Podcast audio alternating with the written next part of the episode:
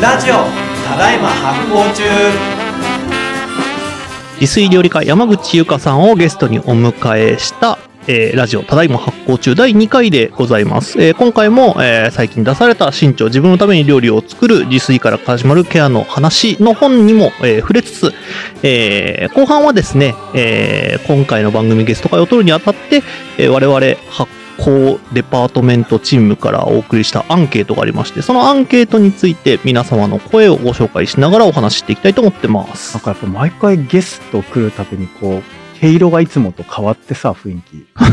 そうですか？はない事前にお便り募集して対話性を高めるという。あ、今回ね。うん。これでもね、いやそう、そうなんですよ。ちょっと、まあ、ネタバレってことでもないですけど、めちゃくちゃいい、あの、お便り集まってるんで、紹介していきたいと思います。僕も読めない話すの、はい、楽しみです。はい。というわけで、もうちょっと、あの、本の、最近の、新の、新潮の話、はいえー、お聞きしたいと思っておりますが、どの話していきましょうか？ね、あ、イッシーはさ、どの話が、ど、読者の、てかリスナーの人に伝えたい？あー、えっと、えっとね、まあ、いい、うーんとね、いっぱいあるんだよな、この話ね。でもやっぱ大事なのは、あのー後半のそのレッスンのフェーズであり、特にその星野さんが入ったうん対話のところがね、一番この読みどころだと思うし、みんなが自分が料理が苦手だと思ってたきっかけってここだったんだっていうところに自分で気づいていくところは感動的だなって思いますね、どれに関しても。カウンセリング味があるよね。うん、うん、ガうんイさんが、入ってる理由うんと。いうか。そこまで読んで、あの、ケアの話っていうところのタイトルの意味がすごくわかりますね。あ、うんこの話って自分と向き合うための話なんだ。そこに料理が介在してるだけだっていうことにね、あの、本を読んでいくと気づくっていう。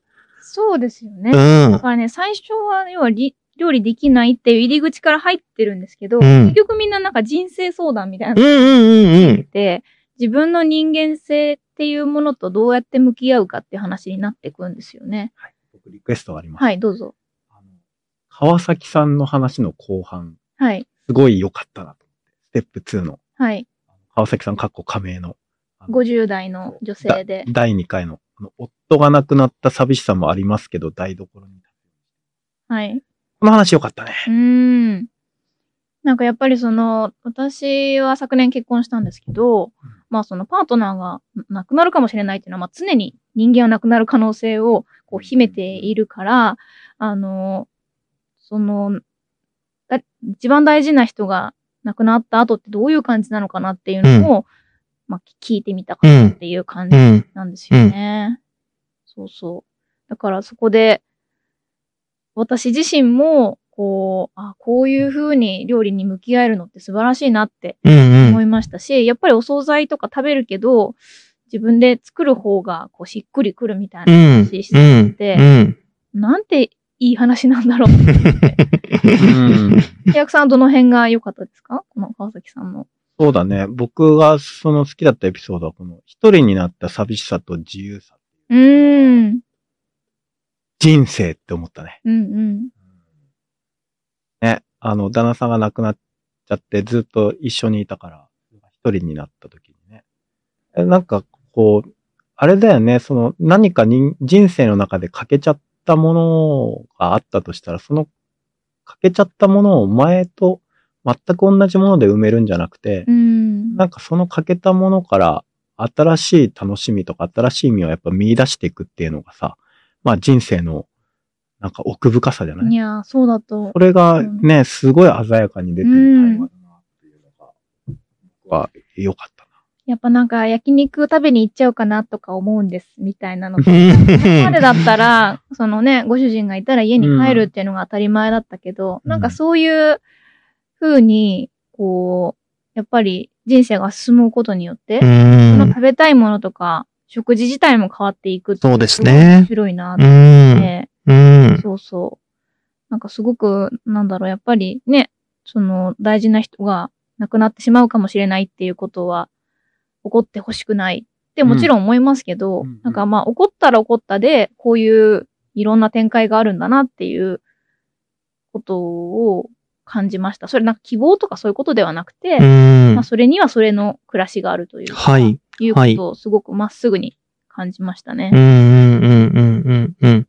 なんか本当にその、それぞれの人の解決策というか、ちょっと、あの、なんていうんですかね、肩の荷が降りる、その降り方が、料理が好きになりましたとか、うんうんあの、自分のためにできるようになりましたっていうだけじゃないところが面白いなって思っていて、ちょっとでもなんかこうしなきゃいけなかったっていうところから、あの、と、解きほぐされることもあれば、なんていうんですかね、あの、もうちょっと前向きにこう生きてみようって思えるとか、うんなんか本当にその人それぞれなんだろうなっていうことが、あの、この本を読むとわかるなっていう気がしますね。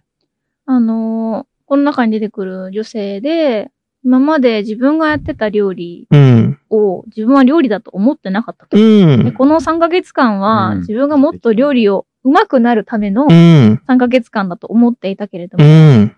自分が今までやってたことは、ちゃんと自炊してたんだっていうことを自分でこう認めるプロセス。で、で、私は本当に、まあ、それこそこの発酵デパートメントが売ってるような美味しい、ちゃんと作られたお味噌とかお醤油とか使えば、もうそれらを野菜にちょろちょろっとかけるだけで、うん。もう立派な一品になると思ってるんですけうど、ん。それは料理ではないとかいうふうに思ってらっしゃる人も結構いて、はい。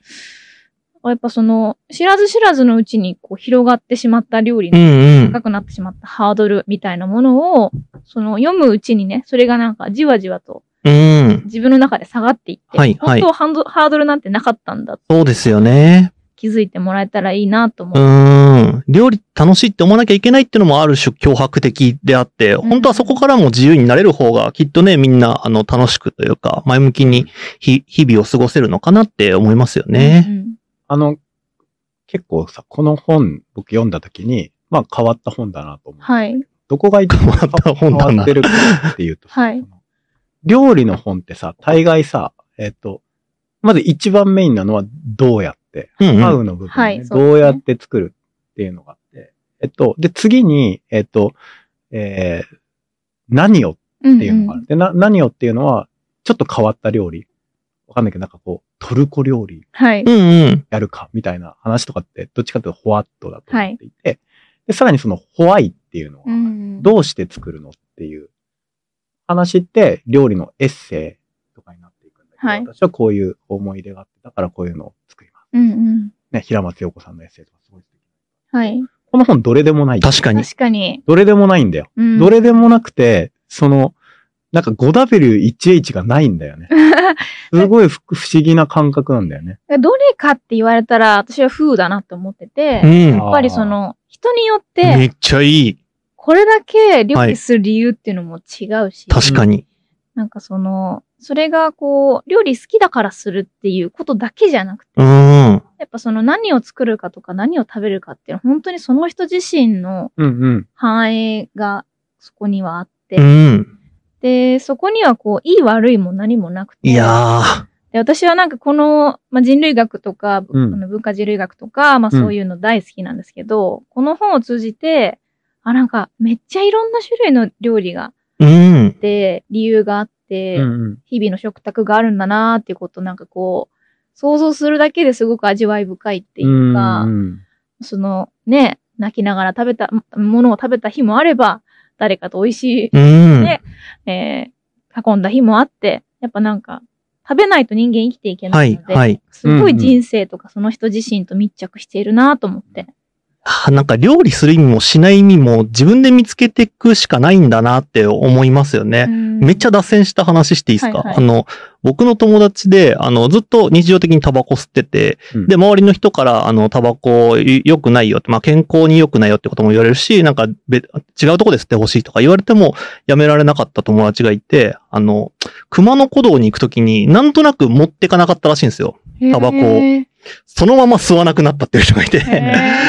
なんかその人から言われたこう、こうがいいよとか、こうしなきゃいけないよなとかじゃなくて、自分で選んだその自然な所作がそのまま禁煙につながったみたいな話があって、完全にあの、なんていうんですかね、その自分で見つけていくしかないって話なんですけれど、いろんな理由、ひ100の理由があって、誰かから押し付けられたりとか何が正解とかではなくて、自分でその行動をする意味しない意味っていうのを見つけていくことがなんていうのかな、選び取ることっていうか人生を生きることなんだろうなっていうことを今の話から連想して思い出したって話を差し込まさせていただきました。あの、ドモンさんとの、えっと、文筆家のドモンさんとの2回目の対話の後に、概念さんと、えーゆかちゃんがずっとこう対話を続けていくはいパートがある、あるじゃない？はい。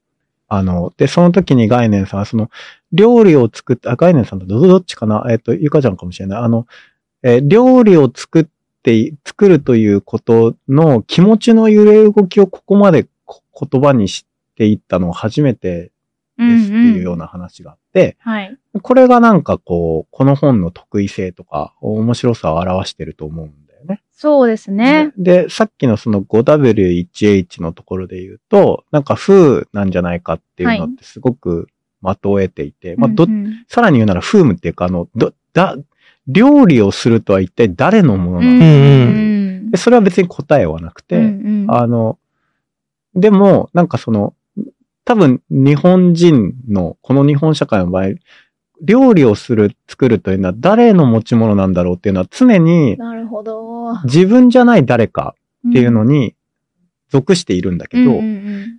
さっきのさ、その、うんと、旦那さん亡くしてしまった女性の場合だと、一、回その前提が崩れちゃってるんだうんよね。うんだから宙吊りになっちゃってる。うんうん今まで無条件に、あの、まあ、家族のためとか、旦旦那さんっていうのに紐づいていた所有が、料理がいつい、いきなり宙吊りになっちゃって、だからそれは当然料理作れなくなるよね。うんうんうんうんうん。だって、それが誰が所有一回ねしてるかわかんないんだもん。うん意味目的格が失われたってことですね。うんうんでもそれを自分側にやっぱ引き寄せていくっていう対話がずっとここで行われてる。うんあこれは、あの、い非常にその面白いテーマだよね。うんうんあの、今までの食の本の中で立てられなかったテーマっていう感じがしそうなんですよね。だからその料理の発信がやっぱレシピっていうものにものすごくこう占められてしまっていて、うんでも本当はその、なんだろうな、自分の食べられないもの、食べられるもの、食べたいものうん。とか、その日の気分であったり、家族との関係うん性うん。とか、いや、ね、例えばじゃあ家族と喧嘩してる時にもう作ってやんないみたいな気持ちうん。あったりとか、それこそその嫌なんだけど作らないとみたいな気持ちで作ると、やっぱなんかこう自分も気分が乗らないとうか、んうん。それほ、ほぼレシピ関係ない話。うん、そうですね。やっぱりその人がやるっていうことは、そこにものすごいその人の今の体調であったり、こういうものが反映されるんだけれども、やっぱりそこの揺れ動きに対しての、その、なんだろうな、言葉がた足らなかったうんうん。感じがするんですよね。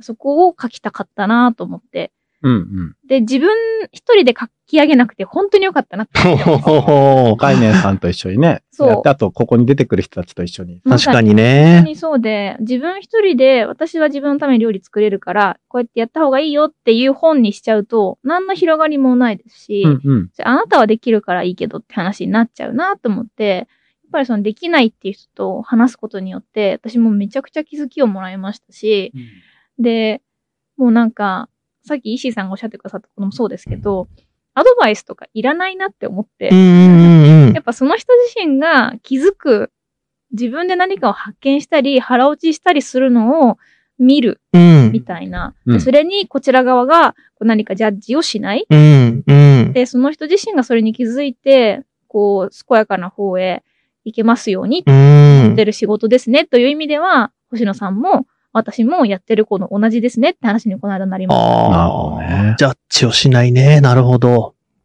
この、こういう話の、ね、経緯もあって、今回、はい。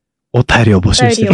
なんかしっとり、しっとりいきますね。そうですね。ちょっとお便りもぜひ紹介していきましょさあ今回はですね、えーただいま発行中コミュニティの中から、う。うん。今回、ね、僕たちが読んで一緒に話してほしい、てか、伝えたいっていうことを募集しております。はい。い、っぱい来たね。たくさん来た。ありがたいねたくさん来て全部は紹介できなそうなのが悲しいけれど。一子選んでよ、一子。はい。あのね、ちょっとこの辺のお話ぜひ、あの、まあ、我々で、えっと、深掘りたいなって話もあれば、あの、ぜひ皆さんにも聞いてもらいたいなっていうところ、印つけてきましたんで、僕の方で読ませてもらってもいいでしょうか？はい。はい。はい。えー、ラジオネーム、5つ目ですね。えー、ラジオネーム、ご飯食べてる時の友人が好き。いいですね。ラジオネーム、もうもう、うん、ラジオネームだけでかなりいいね。はい。えー今回のですね、えーお便りに関しては、えーまず大きい問い、あなたにとって料理する意味は何ですか？というお話を、えー聞いております。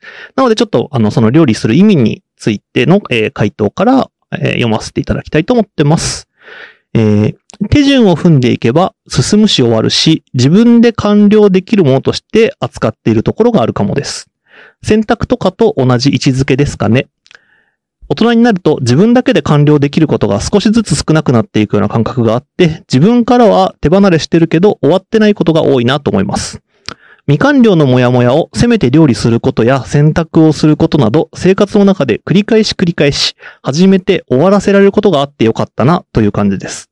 達成感というほど大げさではないのですが、そんな感じです。あとは自分で味付けできるのが嬉しくて、作ったご飯が美味しいとまた嬉しい。食べてくれる人がいて、うまーって顔してたらまた嬉しいです。というね。めちゃくちゃいいあい、ね、お便りですね。いい。味なんか詰まりまくってますねそう。って山口さん、うなずきまくってましたもんね。うんうん。いいね。うん。どうですか？いや、なんかこの、本当にこの、大人になると自分で完了できることが少なくなるって本当にそうだなって思ってて、うんうん。子供の頃って遊びとかも自己完結してたこともあったし、私特に一人っ子だったので、うん自分でこう、楽しんでるみたいなことが多かったんですけど、仕事とかって、やっぱりこう、日程調整、返事来ないとか、うん。なんかこの原稿どうなったのかなとうか、ん。そういうこう、中ぶらりんのことばっかりみたいな。うんうん。で、まあそれが一週間のうちでこう、大きな波でこう、終わったり始まったりみたいな感じだと思うんですけど、でもやっぱそれってこう、何も今日終わってないみたいなのがあって、でも料理っていうものは自分のが何食べたいか、そしてまあ冷蔵庫に何があるのかとかを含めて、何かこう、一食作る、で片付けるっていう、舞台っぽい感じというか、はい。うんうん。始まりがあって終わりがあるみたいなのを自分でやれるのっていいですよね。うんいいね。この感触ね、僕もわかりますよ。うん。はい。まあそうですね。えっ、と、そ、そんな、えー、ご飯食べてる時の友人が好きさん。えー他にも紹介させていただくと、えー自分で作るお気に入り料理は何ですかで言うと、えー、ナスとトマトと何らかの肉を炒めて炒め物として食べたり、かっこみりんと酢入れても美味しかったです。発酵デパートメントの商品ですね。えースープにしたりご飯にかけたりする名もなきおかず。多分カレーにもなるし、そうめんにもかけても、うどんにかけても、そ、そばの漬け汁にしても美味しい。まだやってないですが。なんて、えー、ことも書いてくれてますが、えー最後、山口さんへのメッセージや質問はこちらへというところにも、えーいい、なんていうんですかね、えっと、で、伝言というかメッセージを書いてくれてます。はい、紹介します。友人の話です。きゅうりの浅漬けとか、ナスのお漬物とか食べてる友人に、えーご飯食べてほしいな、倒れちゃうよと思うのですが、ゆかちゃん先生の近くに、えーこういう友達がいたら、どんなアプローチしていますか？ゆかちゃん先生、どうですか？呼ばれてますよ。いやーね、倒れちゃうよって私も思いますね。いやでもここはやっぱ難しくて、うん料理家って、料理家っていう存在がもう正義なんですよ。ほう。であー、なるほど。あそこに権威性が出てきたさ。っきのジャッジしないみたいな話と、なんか、うんひょ表裏一体というか、正解が出ちゃうってことか。そうそう。で、健康のためには炭水化物とタンパク質と野菜とかをバランスよく取った方がいいよって、まあ簡単に言えるんですけど、それ簡単に言うみたいな感じで、やっぱその、あるべき姿と、だからこれを食べた方がいいっていう方向性と、でも自分はこういうものが好きとか、なんかそこの食に気持ちが向かないみたいなところとかって、その何を食べるかって自分の口を開けるか閉じるかって話じゃないですか。だからそのその人しかコントロールできうないんですよん。ね。だから、まあ、自分に言えることは伝えるけれども、もうそれがどれぐらいその人にとって重要なのかっていうのは本人が気づくしかないなっていうところはめっちゃ思います。最近偶然、あの、不思議な漫画を見つけて、はい。それがね、あの働きすぎて、あの、心身を壊した20代後半ぐらいの OL が、うんうん。あの、普段めちゃめちゃズタボロの食生活をしてるんだけど、このままじゃまずいって思って、普段と違うものを頑張ってコンビニとかで買って食べるっていう、もはや料理ですらないんだけど、それを、その顛末を書く漫画っていうのを読んで、え、面白い。見たい。で、はいその時僕が見たのは、あの、えーもう朝から晩まで体が動かなくてずっとぐてーっとしてて、ある時 CM で野菜ジュースはい。の CM を見て、私本当に今不健康なものばっかカップラーメンとかばっか食べてるから、こういうヘルシーなものを飲みたいなって思って、すごい頑張って起きてコンビニに行って、その野菜ジュースを買って、公園のベンチでその野菜ジュースを飲むっていうことで終わる。で、僕らからすると、あ、それだけの話かと思う人ももしかしたらいるかもしれないけど、うんうん彼女にとっては、それがやっぱ自分が回復していくための一歩目。うんうん。だからやっぱこう、尊さがあるんだよね、そこにね、はい。いい話だなと思って。うんうん。やっぱその回復のプロセスなんですよね。うん。ご飯をうん食べるってうん。いうこと。で、やっぱりその、もう、ギリギリの仕事状態とか、はい。心理的状態で、うん。やっぱ回復にこう、気持ちが向かないみたいな。思っていて、そこは本当になんて言っていいか、ねえ、わからないし、わやっぱしかもその料理家っていう権威性がある、言ってることがより確からしくなってしまう。うん。苦しさは常にありますね。なるほどでもやっね。ぱりね、その食べるとか作るっていうのは誰のものかっ。て話で言うと、その人のものっていうんだったら誰も口出しできないもんね。そうなんですよ、本当に。でもなんか、本当にね、ずっとカップラーメンでも健康な人いますから、わからないですよね。これがいいよっていうのが全てでもないなっていう気もしますし。ありがとうございます。まあ、こんな感じで、えーお便り紹介していきたいと思ってますが、第2回で言うと、もう1通ぐらい紹介して、あとは第3回の方に、えー渡していきたいと思います。はいもうちょっと読もうよ。はい。えーでは、え2通目。はいラジオネーム、5時にエビセンさんです。5時にエビせん。もうラジオネームがね大好き。なんか、いろんな情景が思い浮かぶ。ねね、この、この一言だけで、5時にエビセンだけで、俳句味があるね。はい。えー、5時にエビセンさんは山口さんへのメッセージのご紹介させていただきたいと思っております。えー子供の頃から食が細く、食べるものも極端に遅いため、家庭でも学校でも怒られ、食への興味がなく嫌いになってました。でも、料理上手な、料理上手な方への憧れは強く、上手くなりたいが、手先が不器用で勝手に自信もなくし、頭で考えすぎて自分で料理を難しくしちゃってました。そんな時、病気になり、健康に気をつけないとと思ってた時、山口さんのラジオと出会いました。自炊するだけで偉いとか、えー、鰹節と味噌にお湯をかけるだけでも料理とか、料理のハードルをぐっと下げてくれ、肩の内側がスーッと抜け、やっぱり自炊して家庭料理を作れるようになりたいと思わせてくれました。山口さん、本も読ませていただいてます。簡単で名もなき家庭料理を目で見ても覚えたいので、YouTube にもまたアップしてくださいね。あなたに出会えてよかったです。あなたに出会えてよかったですって私人生で初めて言われたかも。泣いちゃうよな こんなの。すごい素敵なメッセージですね。うん、思いが詰まってるう。ん。ありがとうございます。でもこうやってね、やっぱ病気になったりとかってすると、人間食べてるものでできてるんだなって、やっぱうんうん。みんなそこに行きますよ。うんうんうんうん。病気一回経験した方ってやっぱりすごく食への意識が高いなってそうだよね。思います。まあ平久さんもね、それこそもう20代ズタボロでは働いてた時に発酵食品とあって、まあ自分の体が体調良くなっていくのを実感したところから今の仕事が始まってるわけですから。そうね僕の体発酵でできてるから。いやー、嬉しいお便りですね。うございうん、素晴らしい活動ですね、本当に。まあ、えっと、第2回お時間ちょっとそろそろ来ましたんで、えーお便り引き続き、えー何つか読ませていただきたいと思っておりますが、第3回に、えー続きたいと思います。リスナーの皆様、メルマガ登録をよろしくお願いします。週に2回、ゆるいコラムや、えーお得なキャンペーン情報、さらには他のポッドキャストともですね、連動したスペシャル企画など、えーめちゃくちゃ楽しくてお得な、えー情報を盛りだくさんでお届けしております。申し込みは概要欄から、えーお願いします。それでは、みんなで発行するぞこの番組は制作発行デパートメント協賛バリューブックスでお届けしております。ポッドキャストは Spotify、Apple Podcast、Amazon Music、映像は発行デパートメントの YouTube チャンネルで視聴できます。お便りは概要欄から、チャンネル登録もぜひお願いします。お願いします。